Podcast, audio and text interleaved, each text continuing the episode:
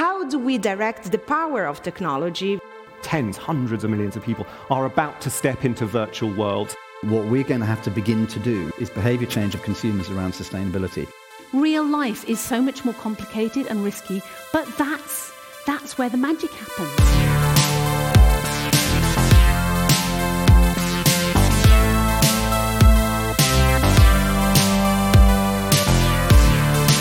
Welcome everyone. It will be a fantastic day.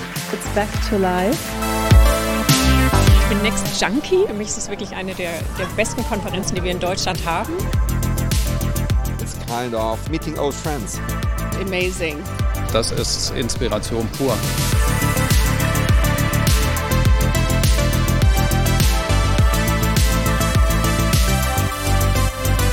Ja, die Next ist einfach ein ähm, sehr innovatives Format.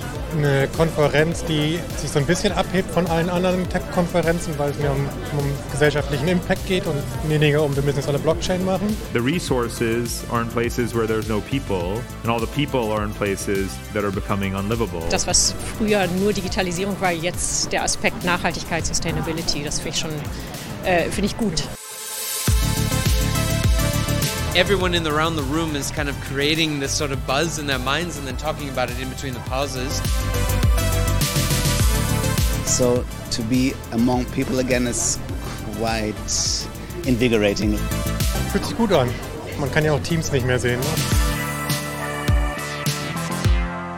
The first time I did this Holoride test drive, well, I loved it.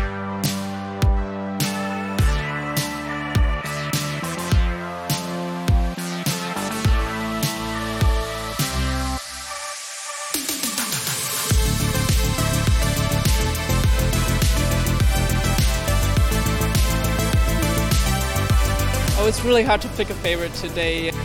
I really like Francesca, all her energy and how she stands for the European digital business. We see during the pandemic how much technology is not anymore just a question for you guys working in the industry. I was really surprised and blown away by Uber Butler. That was not only very insightful but also incredibly entertaining. The most exciting part of a project is when like reality takes over control of the narrative and like you're just you're just in the in the passenger seat. So to, to get in a mood to hear the story and have this emotional physical connect to the speakers and of course to the audience that's absolutely necessary to learn something and to have the energy to do something tomorrow. That was my most important learning